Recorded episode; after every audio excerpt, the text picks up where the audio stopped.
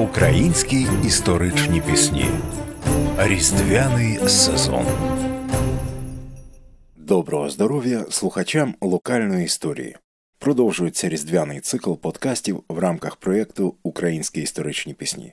Тут ми намагаємось показати цікаві аспекти відомих популярних колядок, а також на своєму рівні дослідити архаїчні зразки колядницького репертуару. І сьогодні якраз про них. Будемо говорити про колядки, де змальовується світотворення, так звані космогонічні колядки, і сьогодні нашими експертками будуть професорка Національної музичної академії імені Чайковського, етномузикологиня Ірина Клименко та старша наукова співробітниця відділу фольклористики Інституту народознавства, кандидатка філологічних наук Надія Пастух.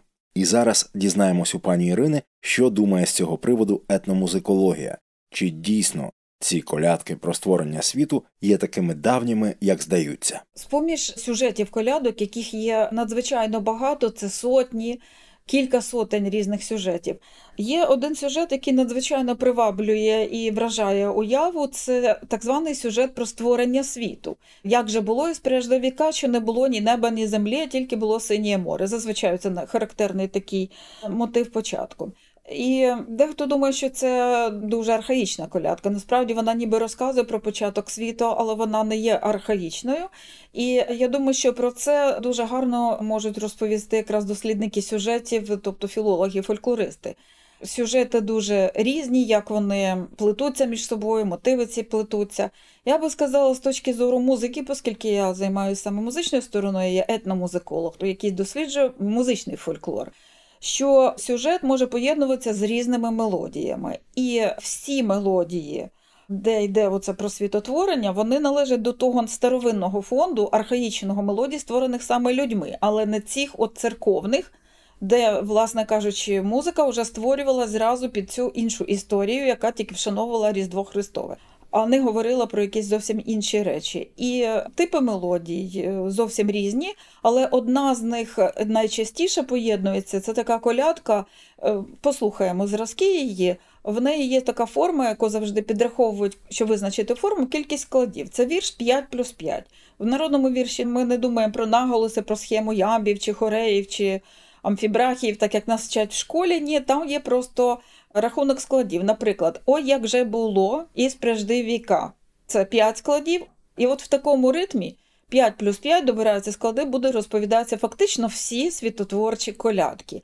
А до них доєднується завжди референ. Найчастіше це «Ой, дай Боже». І це чотирискладовий референ, як ми бачимо, він нам дає такий перетин до тієї найдавнішої чеської колядки, якій пощастило бути записаною, зафіксованою в якихось історичних аналах. Зараз ми послухаємо одну з колядок про створення світу в аранжуванні гурту «Пиріг і батіг» творчої ініціативи славного Мар'яна Пирога зі Львову. Повна версія звучить дев'ять хвилин. Ми послухаємо приблизно половину. І тут якраз дуже гарно ілюструється все, про що говорила в музичному плані Ірина Клименко.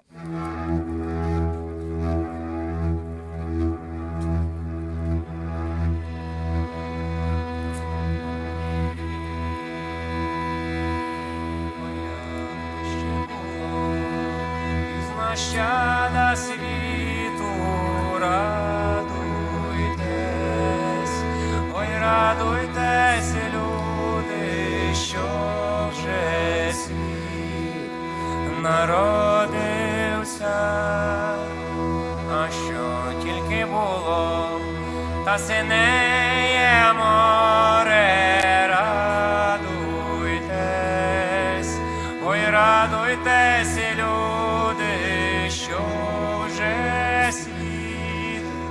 народився, а посеред моря та зелений явір, радуйтесь, ой, радуйтесь, люди, що вже світ народився, а на явороньку три сині птахи, радуйтесь, ой, радуйтесь,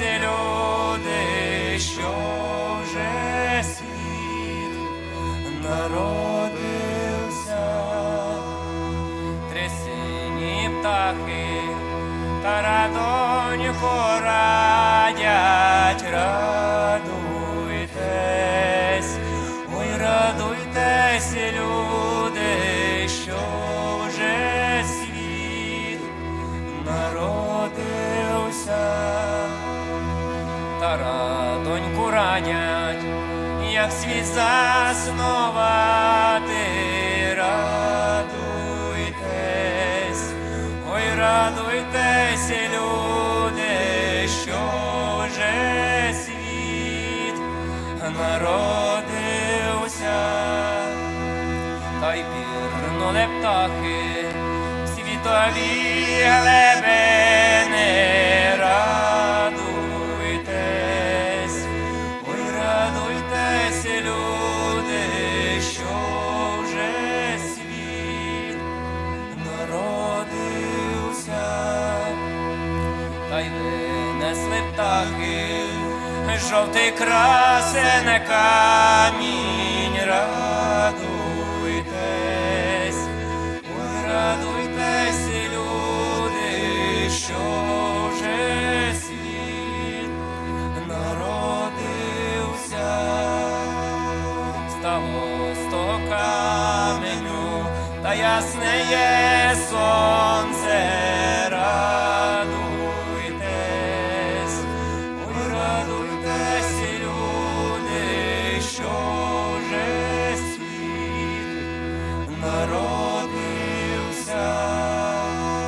Знову вірнули птахи в світові глибини, радуйтесь, ой, радуйтесь, люди, що вже світ народився.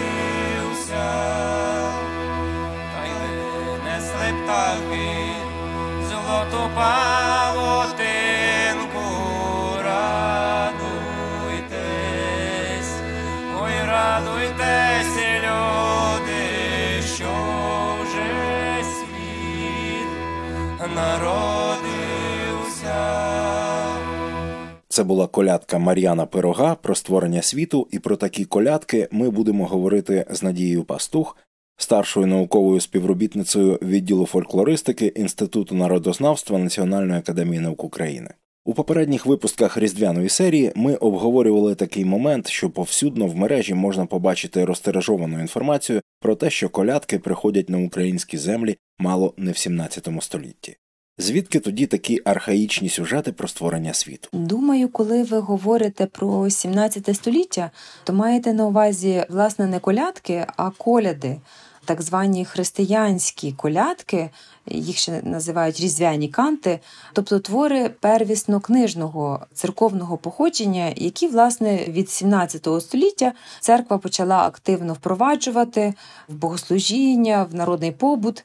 І, власне, їх складали і поширювали священники, церковні півчі, дяки. Поширювали їх часто дуже рукописним шляхом. І, по суті, частка тих коляд, та частка, яка відповідала народним смакам, народним потребам, вона фольклоризувалася і, зрештою, почала функціонувати в новорічному репертуарі українців як його питома складова. Ну, скажімо, як відома колядка «Небо і земля нині торжествують». Найдавніший запис цієї колядки ми знаходимо в рукописному співанику тисяча сімсот двадцятого року. Звісно, у колядах ми не знайдемо тих архаїчних сюжетів, які пропонуватимуть нам народні колядки і щедрівки. Тут звучатимуть різдвяні теми народження Бога. У двадцятому столітті до цих, власне, християнських колядок часто долучаються політичні мотиви, мотиви національного визволення. Але коли говорити, власне, про колядки, то час їхнього постання – це дуже умовна річ.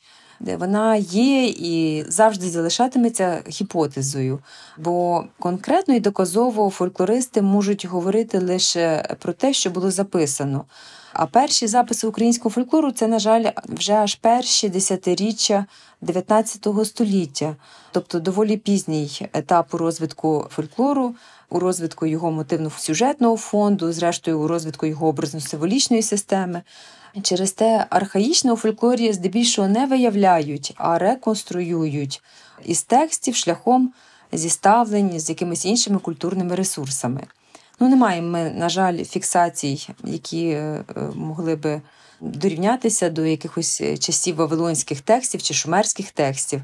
Але все ж усі науковці, які досліджували українські колядки, вони сходяться на тому, що велика частка цих колядок, вона виникла ще в дохристиянську добу. Ну, Іван Франко, наприклад, характеризуючи час виникнення колядок, він вказував на те, що найдавніші з цих колядок відбивають дохристиянські уявлення про створення світу. Трохи пізніші відображають реалії князівсько-дружинних часів з тими походами за Дунай, у Царгород і так далі. Власне, колядки з космогонічними мотивами – це і є ті найдавніші з колядок, бо вони містять багато елементів, які фольклористи залічують до найархаїчніших. Ну, це і образ світового дерева, і образ птахів-творців, і мотив пірнальника на дно первісних вод, і мотив розростання світу з тої такої крихти твердої субстанції, і мотив змагання стихій. Ну, деякі з цих елементів, на мою думку, є питомо колядковими і з яскравими ознаками архаїчного світогляду. Деякі пристали до колядкової традиції вже з апокрифічного фонду у часі, можливо, й пізнішому. Однак цілісно космогонічні колядки все ж таки виявляють риси міфологічного мислення, що, власне, і свідчить про їхнє давнє походження. Пам'ятаєте, у попередніх випусках ми знаходили сліди такої космогонії у циклі «Колядок господарю», який ототожнювався із Господом Богом. А цікаво дізнатися, які методики існують для визначення часу створення колядок. Вік колядок визначають здебільшого через пов'язування певних колядкових мотивів з історичними реаліями тієї чи іншої доби. Скажімо, колядку про будову Святої Софії в Києві можуть орієнтовно прив'язувати до часу реального будівництва. Не раніше, ну і не надто пізніше. Чи, скажімо, поширений у колядках образ золоторогого тура чи полювання на тура. Власне, цей мотив, він є для дослідників ознакою давності текстів, позаяк вже в шістнадцятому столітті на українських землях тура вважали вимерлою твариною. А натомість, скажімо, ця картина полювання, як така звичайна картина, вона описана в повчанні Володимира Мономаха, у повчанні дванадцятого століття. У такий спосіб якось вилаштовуються такі ймовірні орієнтири часові для визначення часу появи. Ну, не знаю, чи можна назвати цей спосіб таких гіпотетичних розмірковувань чи таких історичних прив'язувань серйозним словом методика. Ну, але наразі це те, чим послуговуються фольклористи під час визначення можливого часу появи текстів, ну і, зокрема, колядок. Ну, мені видається, що, власне, етномузикологи, тому що ми ж знаємо, що текст, він складається зі словесного і з музичного тексту, так, власне, етномузикологи в тому сенсі мають якісь посутніші підвалини, тому що музичні форми, як на мене, вони мають тривкішу природу і якісь послідовніші механізми розвитку музичних типів. Через те ми, фольклористи-словесники, завжди з великою довірою ставимося до тих висновків, яких доходять етномузикологи про вік того чи іншого фольклорного твору. На архаїчний пласт колядок звертали увагу у другій половині дев'ятнадцятого століття такі корифеї української гуманітарної науки, як Іван Франко, Іван Нечуй-Левицький, Михайло Драгоманов та багато інших. І ось Михайло Драгоманов у тисяча вісімсот сімдесят четвертому році на річних зборах Південно-Західного відділу Російського географічного товариства у Києві виголосив доповідь «Відгук лицарської поезії в руських народних піснях», де зауважив, початок цитати, «Одяг у них згадується кований, зі зброєю, часто стрілами, хутро, скуни, молоді люди представляються героями, ватажками військ, сидять у шатрах зі слугами-товаришами, облягають міста і тому подібне. Очевидно, що ці образи взяті з побуту дружини і князів у дільних часів». Кінець цитати. Але якщо ми почитаємо тексти цих колядок, їх мова буде далекою від слова у полку Ігорєвим. І навіть від книжних віршів сімнадцятого століття. Якою мовою співалися ці давні колядки, і в якому столітті вона була уже сформована і звучала впізнавано для нас, запитаємо Надію Пастух. Ми можемо точно говорити лише про мову тих колядок, які були записані і видруковані, або принаймні потрапили до архівів, де їх можна було прочитати. Тому йдеться, власне, про мову колядок початку дев'ятнадцятого століття. Ця мова більш-менш відповідала тогочасному мовленню з тією хіба різницею, що мова фольклору, як засвідчили дослідники-мовники, вона завжди дещо відрізняється від звичайного мовлення, оскільки тяжіє до більш літературних, ну, так би мовити, до таких нормативних форм, аніж живе побутове мовлення. Як колядки гіпотетично звучали у там, дванадцятому чи чотирнадцятому столітті, то складно, звичайно, сказати.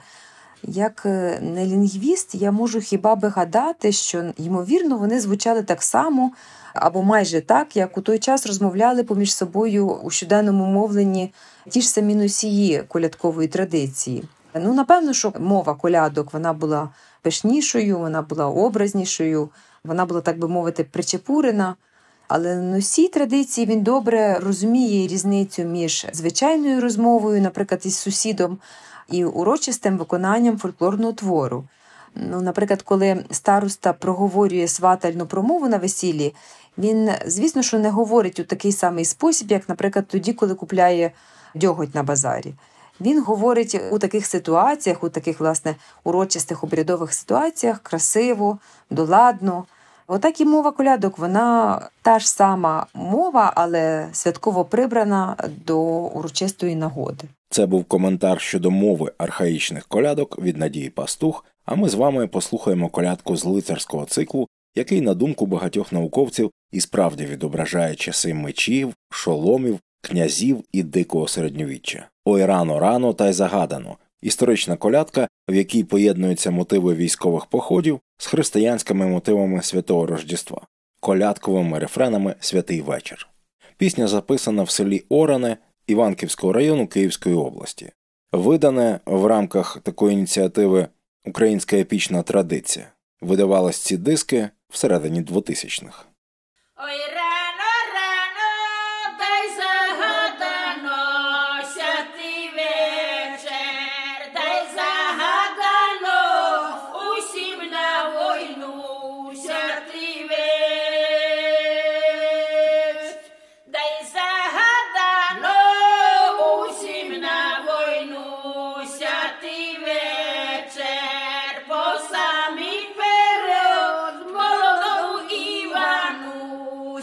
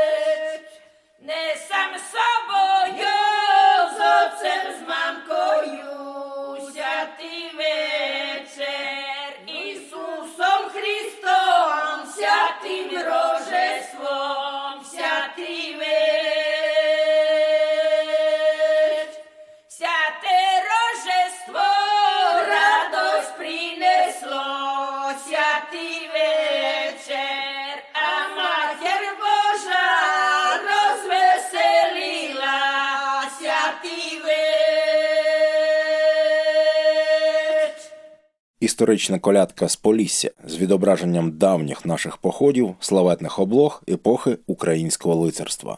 Їх прямо виділяють в окремий цикл «Пісні віку дружинного і княжого».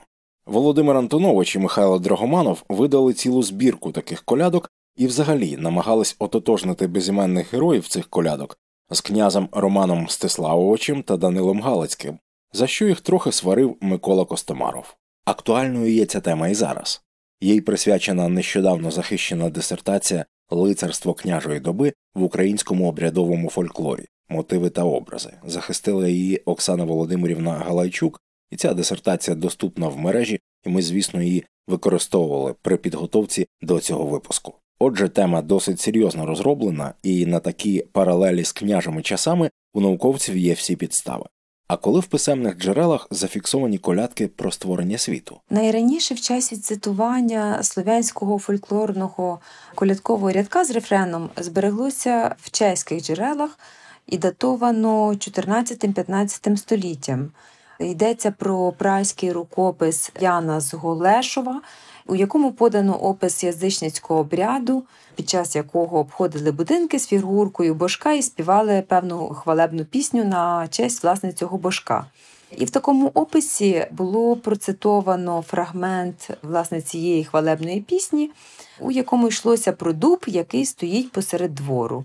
Ну, як бачимо, такий цілком український колядковий пейзаж. Перші записи українських колядок про створення світу, як я вже казала, датовано першою третиною дев'ятнадцятого століття. Скажімо, якщо ми будемо говорити про записи космогонічної колядки зі сюжетом про творення світу птахами, то три найраніші записи, які належать Доленга-Ходаковському, Вінцентові Полю і Іванові Берецькому, вони всі орієнтовно датуються двадцятими-сороковими роками дев'ятнадцятого століття. Зараз послухаємо ще одну версію колядки про створення світу у шляхетному виконанні Тараса Компаніченка. Загалом Тарас Компаніченко схильний до відтворення книжної барокової традиції української музики сімнадцятого-вісімнадцятого століть, і тому було цікаво серед його доробку натрапити на таку космогонічну річ.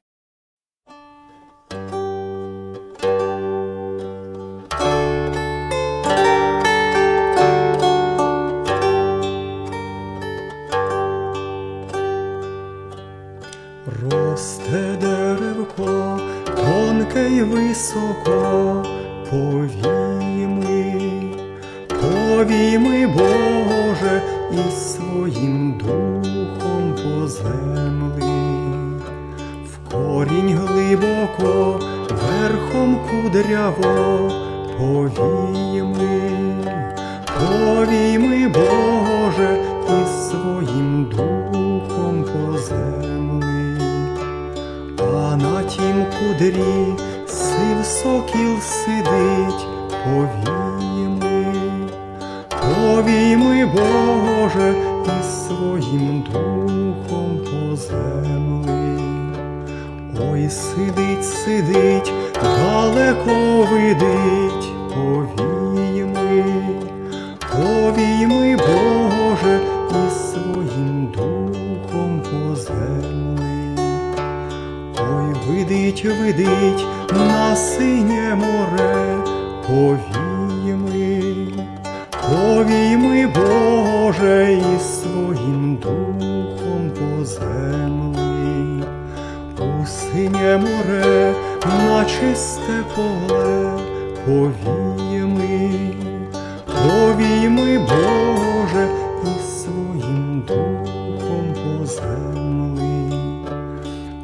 Чистім полі сам плужок оре, повійми, повійми, Боже, і своїм духом по землі. А за тим плужком сам Господь ходе, повійми, повійми, Боже, і своїм духом по землі. А всі святії за погоничів, повійми, повійми, Боже, і своїм духом по землі. За погоничів, за посівачів, повійми, обійми, Боже, і своїм духом поземли.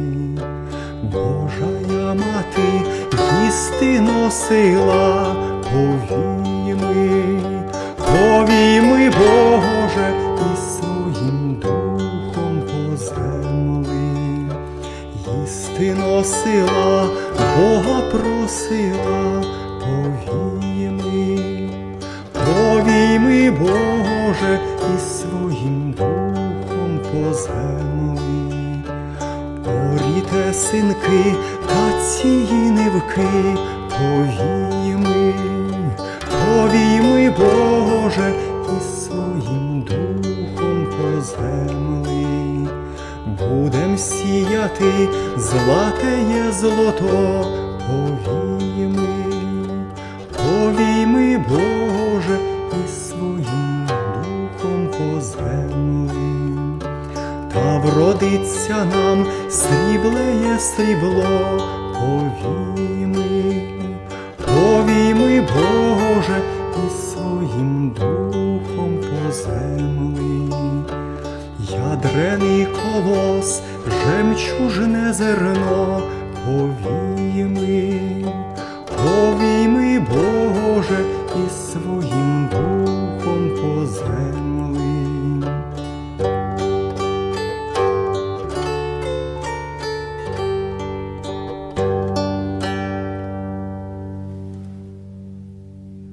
Бачите, тут такий собі вийшов синтез двох колядок в одній. Про сокола і світове дерево, а також про оранку, Господа і Божої Матері. Оці сюжети про дерево і птахів-світотворців стоять окремо від цілого циклу колядок про Господа за плужком і орання нивки з усіма святими. Але фольклор – штука пластична, і такі речі трапляються.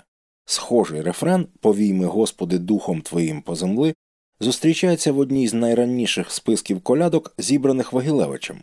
Її аналізує у своїй праці Михайло Грушевський, який вважав його пізнім, привнесеним у цей от рефрен. «Коли не було знащада світа, подуй же, подуй, Господи, із Святим Духом на землю. Тоді не було неба ні землі, а ном було синє море». Ну і знову приспів. «А серед моря зелений явір». І дійсно, Михайло Сергійович був правий. В переважній більшості сюжети цих колядок не мають стосунку до канонічної різдвяної історії. Як так сталося? Саме слово «колядка», воно первісно теж не має стосунку до канонічної різдвяної історії. Етимологію слова пояснюють дуже по-різному. То його зближують з назвою Нового року у візантійців чи у римлян, то в ньому добачають суто слов'янський корінь, який збережено в цілій низці слів на позначення певних реалій, пов'язаних із новорічними святкуваннями. Це і на позначення гурту колядників, на позначення новорічного дідуха, діда чи обрядового хліба, ну і багатьох інших довкола новорічних реалій. Прихильники грецько-римського походження назви «колядка», вони вважали, що, власне, ця назва є привнесеним синонімом до подекуди збережених місцевих назв, таких як, наприклад, Щедрівка в Україні, ну, на Холмщині, наприклад, є Щедровниця, чи в Росії Овсіні, Віноградіє. І саме от наявність цих своїх місцевих назв, вона була однією з підстав твердити про слов'янську автохтонність колядкового обряду та супровідних пісень, і вже про пізніші, так би мовити, супутні впливи грецько-римської новорічної традиції. Ну і справді між колядками та щедрівками так і не виробилося принципової різниці. Їх могли розрізняти, так і їх таке розрізняли в народі за датою виконання. Фольклористи їх теж розрізняли за віршовим розміром, за гендерними ознаками виконавців, за своєрідністю рефренів. Однак такі критерії, вони не є послідовно витриманими у всіх регіонах України. Науковців другої половини дев'ятнадцятого, першої половини двадцятого століття міфопоетика колядок про створення світу дуже надихала. І Михайло Грушевський присвятив цьому питанню цілу розлогу розвідку. Початок цитати. «Образ голубів чи інших птахів-творців світу, які сидять на сім світовім дереві і в тій чи іншій формі творять світ, являється вже мотивом другого ряду. Паралеллю йому являється дерево, на котрім засідають три предвічні браття – сонце, місяць і дощ. Сим не хочу сказати, що образ птаха-творця не міг у нас мати свого теж самостійного і дуже старого існування. Веселовський в цитованій праці, звертаючи увагу на образи предвічної птиці, що плаває на морі і зносить з часом світове яйце у різних народів, вказував на аналогію того птаха української казки, що побиває всіх звірів і дарує чоловікові, який її підгодовував, яйце-райце чи золоте яйце з царствичком усередині. Образ цей, безсумнівно, дуже старий, але його загальноарійське походження і його самостійність як образа основного не виступає так ясно, як в образі світового дерева, котре так часто бачимо джерелом життя і всіх користей, незалежно від усяких інших додатків. Кінець цитати. Це був Михайло Грушевський, а що знає про цих голубів, які пірнають на дно моря сучасна фольклористика, дізнаємось у Надії Пастух. І запис цієї версії колядки, про яку казала пані Надія, був виданий на початку двотисячних у диску «Ой, як же це було» із преждевіка. Традиційні пісні правобережної Київщини, автентичне виконання. О, як же було із преждевіка, ой, дай Бог, о, як не було неба і землі, ой, дай Бог.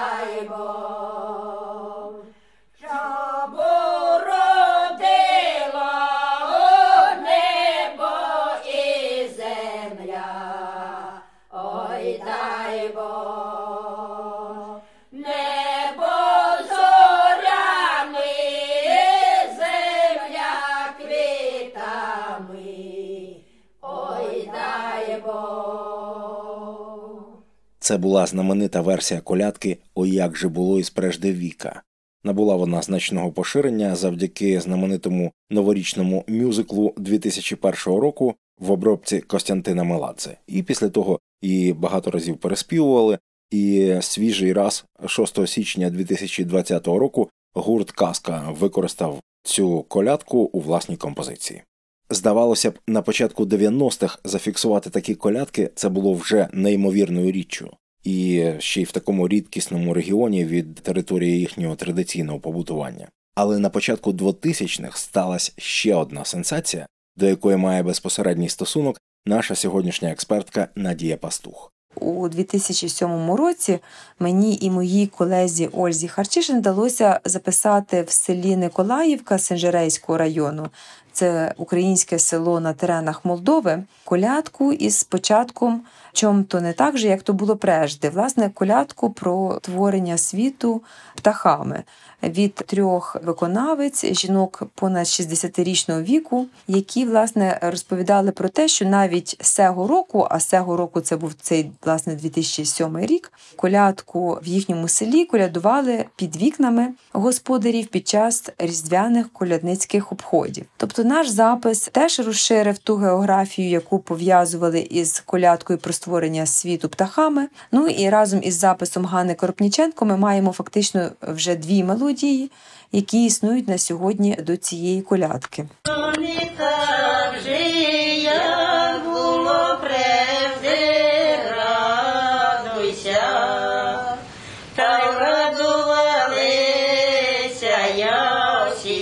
святі святим Рождеством. Прежде не було ні земні, ні неба, радуйся, та радувалися, як всі святі святим Рождеством.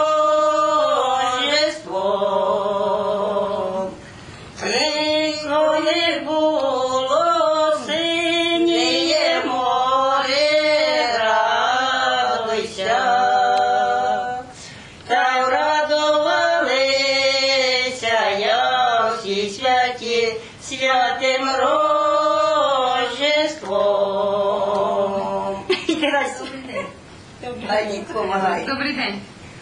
Сідайте. Давайте далі. Колядин поставили нас. Сідайте і колядниця. Давайте далі, що довше. Ще далі? Хочете нас? Ну, хоч би, а ну, як то? Прежде лиш був. Ми тоді все не можемо. Я на тім же морю, життя три речі, радуйся.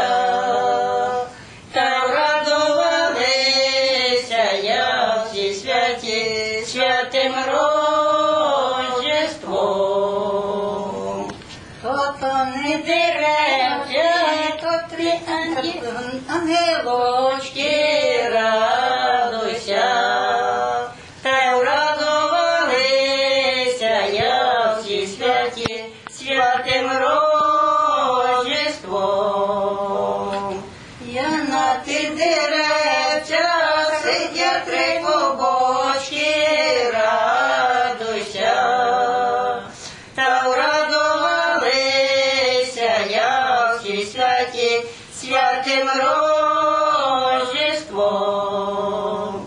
То там не клубочки, то три ангелочки, радуйся, та радувалися, як всі святі святим Рождеством.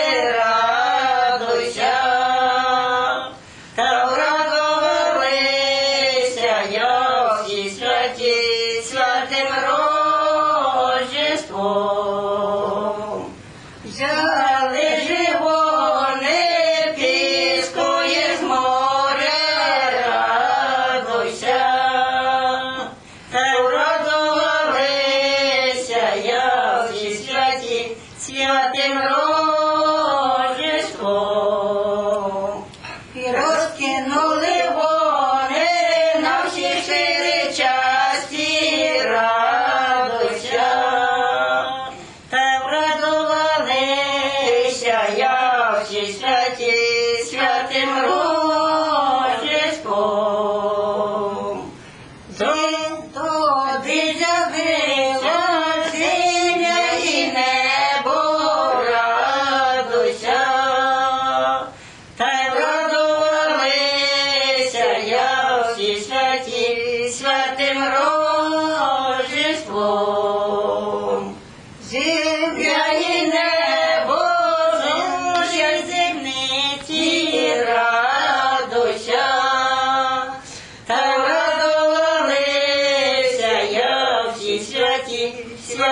Рождеством.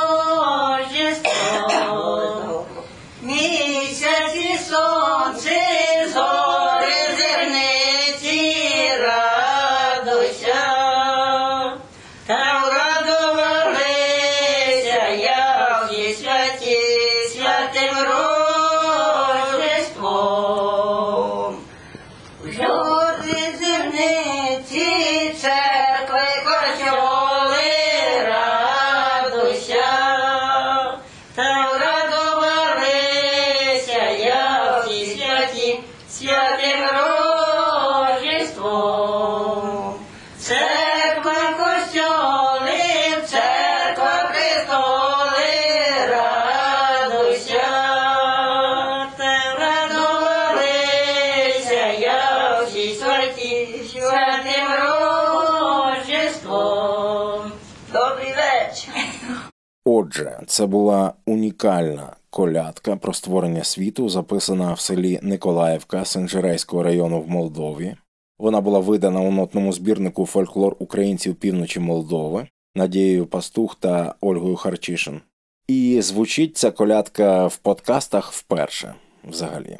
Ми дуже вдячні нашій сьогоднішній експертці за таку можливість. А Михайло Грушевський, ніби резюмуючи свої спостереження на тему світоглядних колядок, зазначав: таким чином, ця тема світового дерева і птахів-творців представлена десятьма текстами з різного доволі значного часу і чималої території, дає доволі розгалужену філіацію мотивів, що свідчить про довге оброблення і комбінування кількох тем різного часу і різного походження.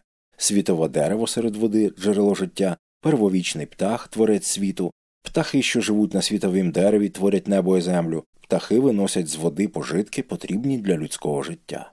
Наведені колядки належать до найцінніших, найцікавіших творів української словесної творчості, вартих особливої уваги і дальшого студіювання для вияснення багатьох неясних і суперечливих подробиць цієї теми. Наприклад, основне питання. Оскільки світове дерево колядки має свій початок в одвічних міфологічних поглядах індоєвропейської родини, а наскільки воно підпало впливом книжних християнсько-апокрифічних тем, райського дерева життя, приблаженного дерева хресного і подібних, до котрих ми повернемо далі іще, досі не було піддано ґрунтовному, вичерпуючому переглядові. Те ж саме треба сказати і про відносини наших птахів-творців до світового мотиву сотворення землі з води якоюсь предвічною істотою. Кінець цитати.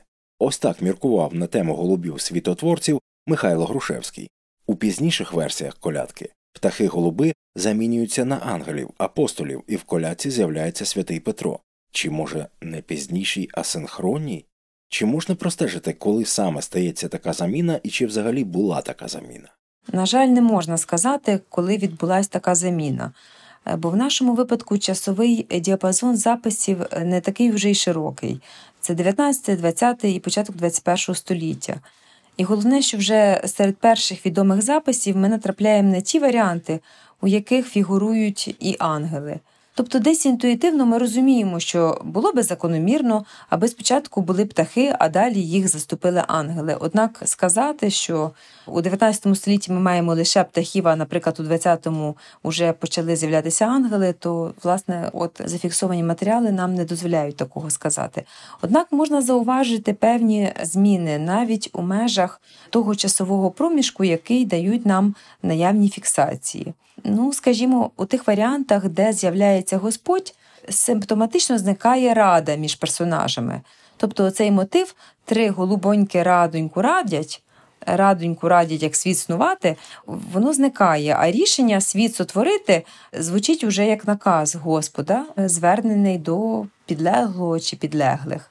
Ну, а через це, відповідно, змінюється і логіка розвитку сюжету. У варіантах із голубами створення світу, воно починається від самої ідеї про створення, як світ створити. А у варіантах із Господом спочатку йдуть дії, якими керує Господь, а далі уже в прикінцевій частині з'являється розуміння Божого задуму. В окремих варіантах змінюється і сам механізм творення світу. Так, наприклад, у варіантах із птахами земля сама поставала з піску, вона, так би мовити, саморозгорталася, росла, а у варіантах із антропоморфним творцем пісок уже перетворює на землю сакральна особа, наприклад, святий Петро. У цій всій історії з голубами, в яких прагнуть побачити щось таке давнє, що сформувало ще до князя Володимира Святителя, часто відшукуються не такі давні, але ще більш інтригуючі історії. Ось що писав з цього приводу Михайло Грушевський. Тут, одначе, належить виразно розділити питання. Одне – це походження самого мотиву сотворення світу з землі, винесеної з-під води. Друге – оброблення цього мотиву в дуалістичній формі. Сотворення отим способом світу двома володарями світу, що представляють два принципи – добрий і злий. Перший мотив сам по собі міг бути справді привнесений на Балкани звідкись, може й болгарською ордою, а його розширення в різних відмінах на величезних просторах Європи, Азії і Америки зістається справою все ще непрослідженою і невиясненою докладно. Що ж до його дуалістичної редакції, Я і тепер, і по всіх критиках богомильської теорії і поправках, внесених до її старої редакції, висуненої Веселовським, розважаючи всі дані, таки вважаю її богомильською. Тобто, признаю вповні правдоподібним і правильним все толкування, що в комплексі легенд з дуалістичною закраскою, зібраних в нашій усній традиції, ми маємо відбиття дуалістичної, маніхейсько-богомильської системи. Кінець цитати. Секта богомилів, богомильство – це вчення, яке виникло в Болгарії, відносять його до християнських гностично-дуалістичних сект, і, починаючи з десятого до п'ятнадцятого століття, воно охопило майже всю Південну Європу і дійшло до Британії. Ось що писав Михайло Драгоманов з цього приводу. Богомильський вплив на південноруську народну словесність не підлягає сумніву. Багато колядок прямо сходять до пісень попа Богомила, і наводить такі приклади. Це такі колядки, як «Христа в попи ставили» і «Як Христос плугом орав», яку ми неодноразово згадували у своїх випусках. В цьому контексті південно-балканських єресей трохи по-іншому сприймається ще один цикл космогонічних колядок – колядки про будівництво церкви. І приклад такої колядки від фольклорного гурту «Веснянка» ми зараз послухаємо. «Ой, там на горі церква будують, даємо, даємо, Боже, щастя, здоров'я його дому.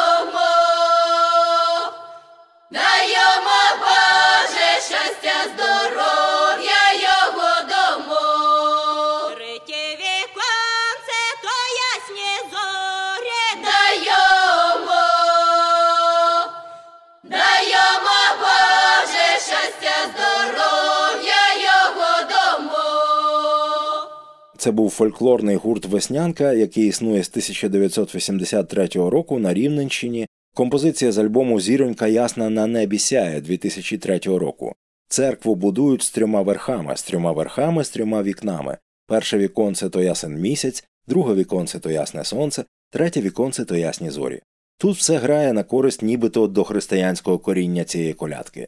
Мовляв, забери спочатку цієї колядки згадки про церкву, і вийде повне язичництво. Було би так просто, але ми пам'ятаємо історію з богомильською єресію і про космічне та народне християнство, про яке ми так мало знаємо. Осібно від інших стоїть ще одна відома космогонічна колядка «Ойно на морі павутиноньки». Починається вона майже так само, як знаменита колядка з Київщини. «Ой, як то було спочатку світа, ой, як не було святої землі, ойно на морі павутиноньки, ой там братоньки радоньку радять. Як би нам, брате, світ обснувати? Пустися, брате, в глибокі води. Тоді ми, брате, світ обснуємо, світ обснуємо і наситимо, світ наситимо і наповнимо. А за тим словом бувайте здоров, бувайте здоров, господареньку. З вітцем, маткою, зі всією челядонькою». Ця колядка в автентичних записах і реконструкціях невідома, але їй присвячена велика література.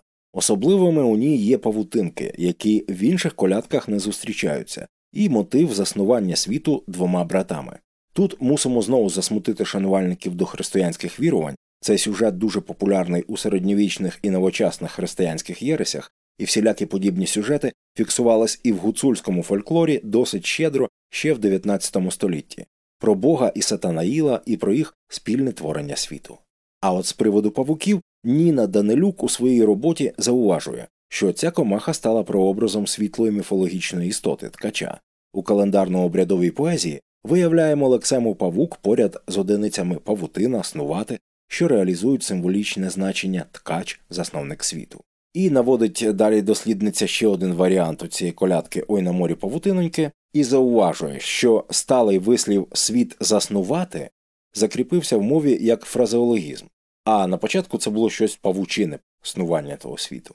За давніми уявленнями світ засновано на Різдво, що відображено в традиції прикрашати хату оздобами із соломи, павуками. Про солом'яні павуки теж багато є інформації в мережі, можете почитати. У більшості колядок птахи чи брати, які пірнають на дно моря, виносять звідти найчастіше золотий пісок. Що це за субстанція мається на увазі, дізнаємось у Надії Пастух. Ну, золотий чи жовтий пісок – це насправді не єдиний варіант матеріалу, із якого в колядках снується світ. До речі, більшість варіантів апелює, власне, до дрібного піску, а не до золотого чи жовтого. Так само є варіанти колядок, у яких із дна моря птахи виносять землю. Винесім же ми чорної землі. Або вони можуть виносити золотий чи синій камінь. Та дістанемо золотий камінь. Відповідно, пісок сіють, землю розкидають на чотири частини. Ну, я можу тільки висувати гіпотези щодо того, чим може бути зумовлене звернення саме до цих елементів фольклорної образної номенклатури. Образи каменю чи піску у фольклорі традиційно пов'язані передусім зі значенням спокою та нерухомості. Скажімо, в замовляннях від кровотечі, намагаючись спинити кров, часто апелюють саме до каменю, до його ідеї спокою, нерухомості. Камінь, який завжди лежить чи стоїть, він створює опозицію крові, яка тече, і має у такий спосіб її зупинити. Можливо, саме завдяки цій ідеї нерухомості, довговічності, стійкості, такі першоелементи, як камінь чи як пісок, вони стають опорою, основою майбутнього світу. Ну і зрештою є щось не лише магічне, а й логічне в тому, що світ будується, власне, з найтиповіших будівельних матеріалів піску і каменю. Так само є логічне щось у тому, що пісок сіється як насіння рослин, і він відтак починає рости, як проростає рослина. А земля розкидається, як кургани, які теж розпросторюються в усі боки. Тут важливо, що цей матеріал має потрапити на воду.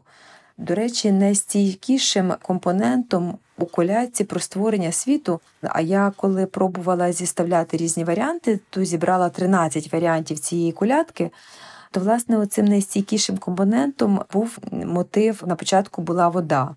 Не було нічого, їдна водонька. Не було неба ні землі, ним синє море.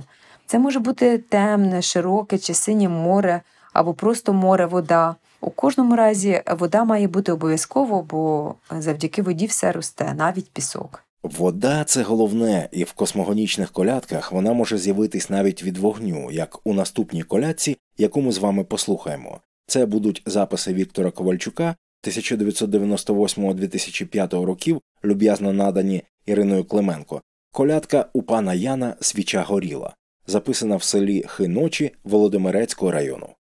У пана Яна свіча горіла, святий вечір, свіча горіла, свіча горіла, іскорка пала, святий вечір, іскорка пала, іскорка пала, луна й розлився, святий.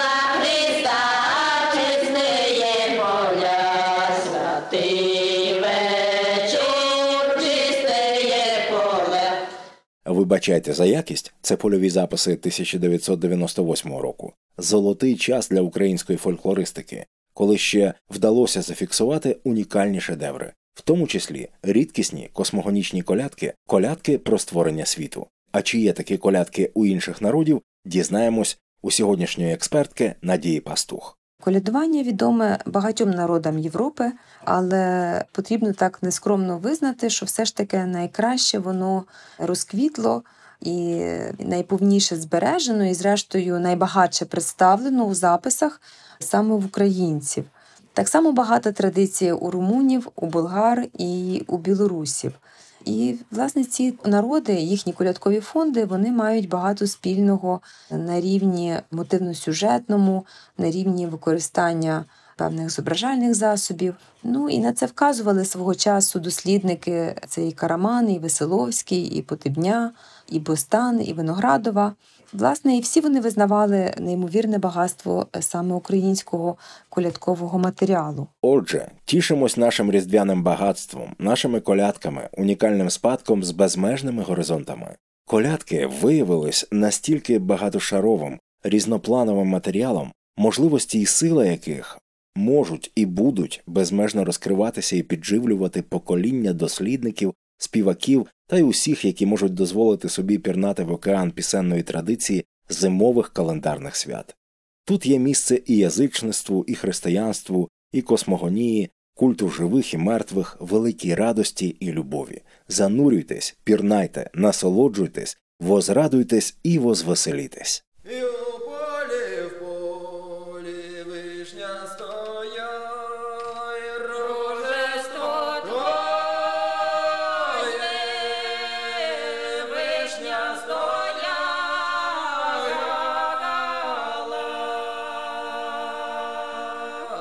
Yeah, not to you.